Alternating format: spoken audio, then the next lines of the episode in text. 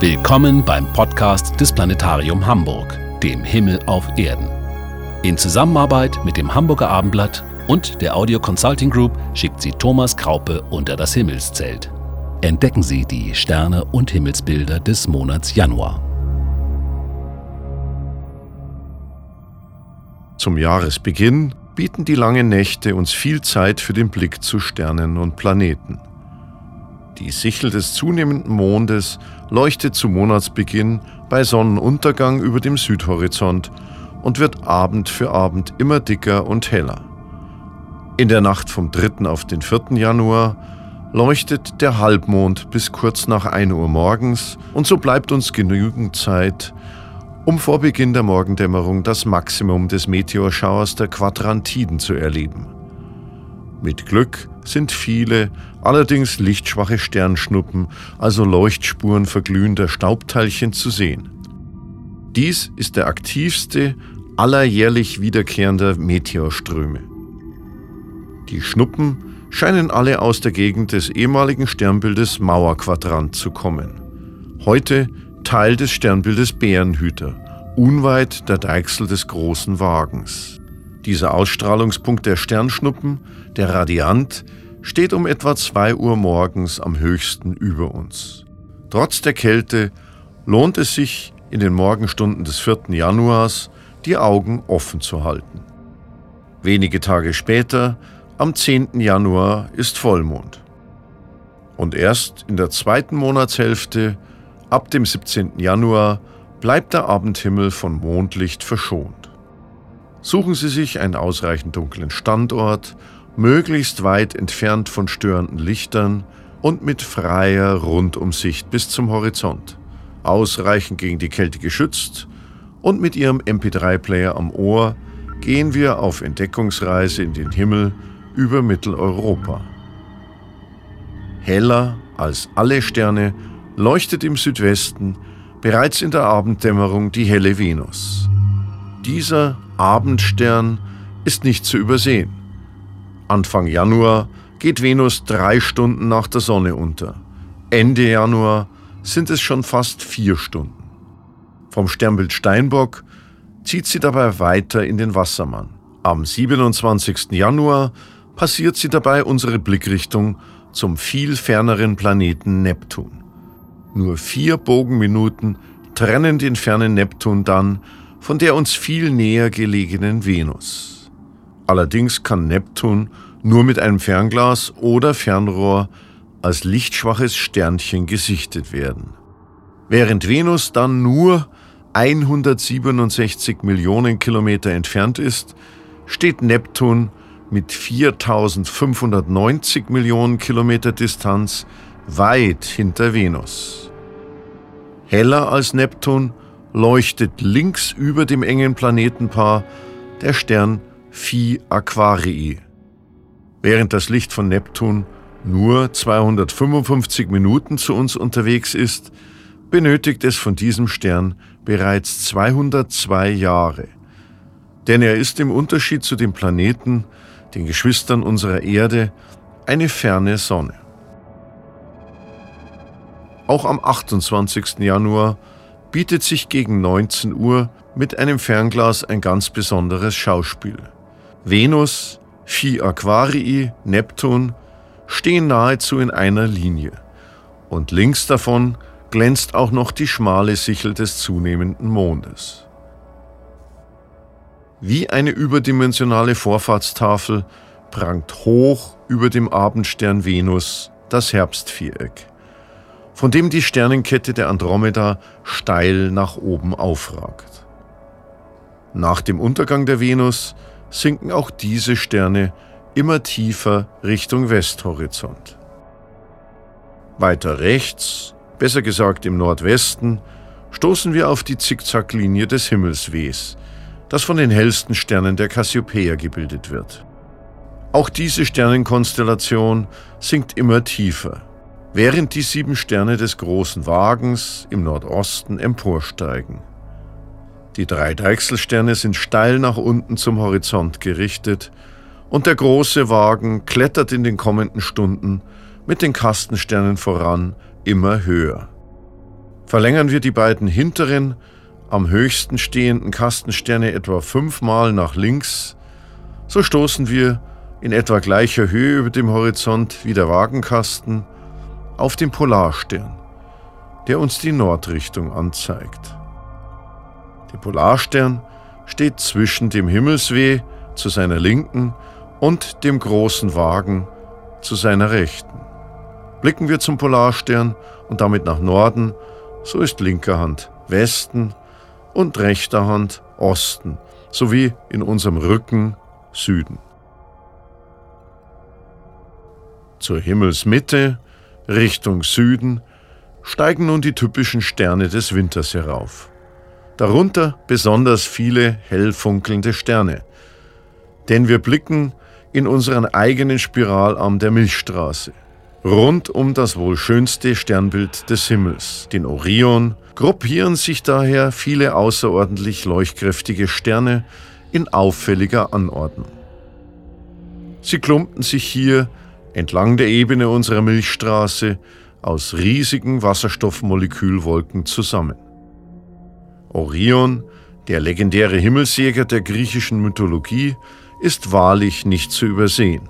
Eine auffällige Kette aus drei gleich hellen Sternen bildet seinen Gürtel. Der Stern Betelgeuse markiert die östliche Schulter und der linke Fußstern wird durch Riegel dargestellt. Betelgeuse ist ein roter Überriesenstern, der unglaublich groß ist, 650 mal größer als unsere Sonne. Und seine Leuchtkraft übertrifft die der Sonne um das 60.000-fache. Betelgeuse hat seinen Lebenszyklus fast vollendet. Der Wasserstoff im Kern ist fast verbraucht, der Kern hat sich verdichtet und aufgeheizt, während sich die äußeren Gashüllen des Sterns aufgebläht haben. Eben zu einem roten Riesenstern. Riegel ist ein bläulich-weißer Überriesenstern in beinahe 800 Lichtjahren Entfernung. Damit ist er 100 Mal weiter entfernt als der hellste Fixstern Sirius, den wir horizontnah im Süden funkeln sehen. Wäre Riegel so nah wie Sirius, so würde er heller als der hellste Planet, eben die Venus, an unserem Himmel leuchten. Riegel hat mehr als die 51.000-fache Sonnenleuchtkraft und eine kurze Lebensdauer. Denn blaue Überriesensterne sind viel heißer als unsere Sonne und verbrennen ihren Treibstoff in nur 50 Millionen Jahren. Ziehen wir vom hellen Sirius eine Linie über die drei Gürtelsterne des Orions weiter nach Westen, so treffen wir rechts über dem Orion auf Aldebaran, das rote Auge des Stiers und darüber hinaus noch höher am Himmel auf das kompakte Siebengestirn, die Plejaden im Stier. Ein wunderschöner Sternhaufen für das Fernglas. Gehen wir zurück zu Sirius und Aldebaran. Diese Sterne sind Teil des großen Wintersechsecks aus hellen Sternen, das sich rund um den Orion spannt. Neben Sirius gehört auch hoch über unserem Kopf die Capella im Fuhrmann zu diesem Sechseck. Capella ist auch als Alpha Aurige benannt.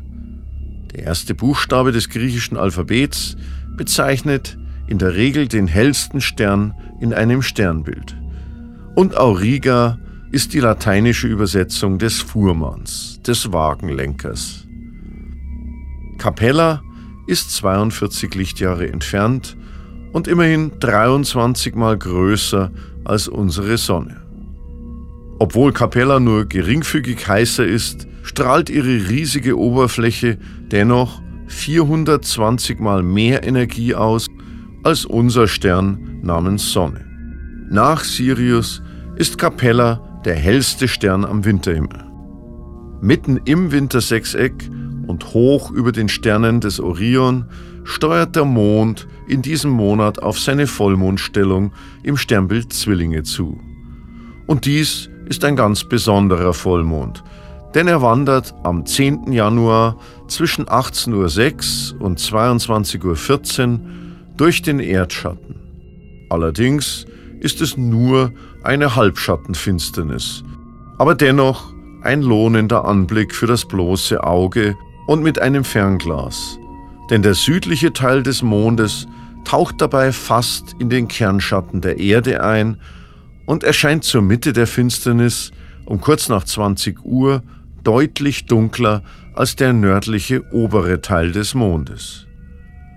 Astronauten nahe dem Südpol des Mondes würden erleben, wie sich unsere Erde vor die Sonne schiebt und sie zu 92 Prozent verfinstert. In den Nächten danach zieht der Mond als abnehmender Mond weiter über den Krebs in den Löwen. Dieses Frühlingssternbild steigt jetzt schon vor Mitternacht im Osten empor. Und nach Mitternacht zeigen sich bereits weitere Frühlingssternbilder, darunter Jungfrau und Waage, die der abnehmende Mond ebenfalls durchquert. Am 20. Januar steuert unser Erdtrabant im Skorpion auf den Planeten Mars zu.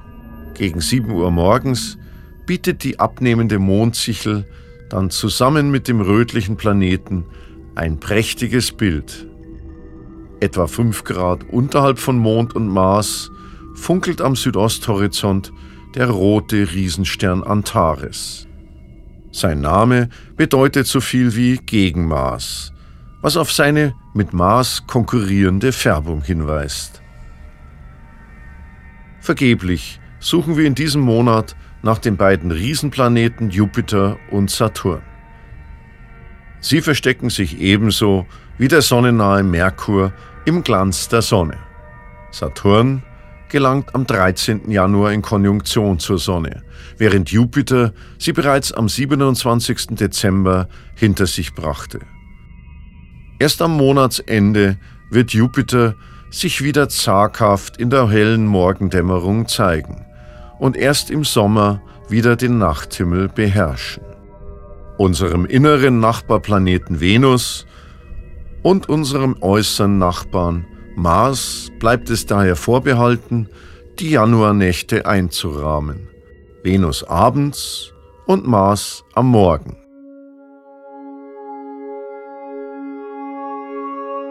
Dies war der Sternenpodcast aus dem Planetarium Hamburg für die langen Nächte des Monats Januar 2020. Mehr zum aktuellen Sternenhimmel und zur Sichtbarkeit der Planeten können Sie wie immer im Planetarium Hamburg erfahren. Klare Sicht wünscht Ihnen Ihr Thomas Graupe.